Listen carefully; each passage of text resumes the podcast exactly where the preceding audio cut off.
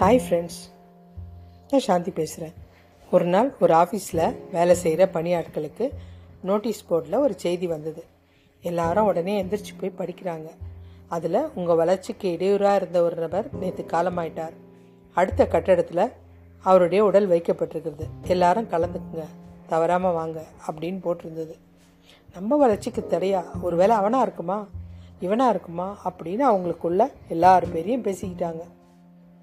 கடைசியில் அந்த கட்டடத்துக்கு கிளம்பி போனாங்க. எல்லாரும் ஒருத்தர் பின்னாடி ஒருத்தர் நின்றுட்டு மெதுவாக போயிட்டே இருக்காங்க.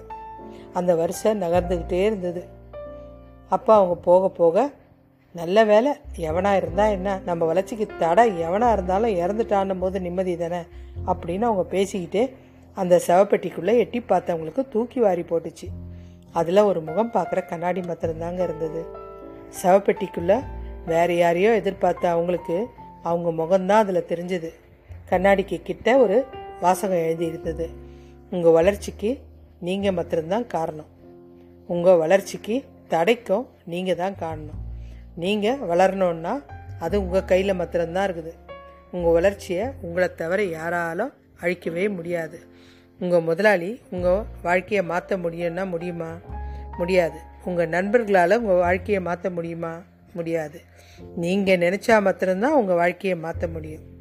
அதனால் நீங்கள் நினைங்க முதல்ல. மீண்டும் ஒரு நல்ல தலைப்பில் இணைவோம்.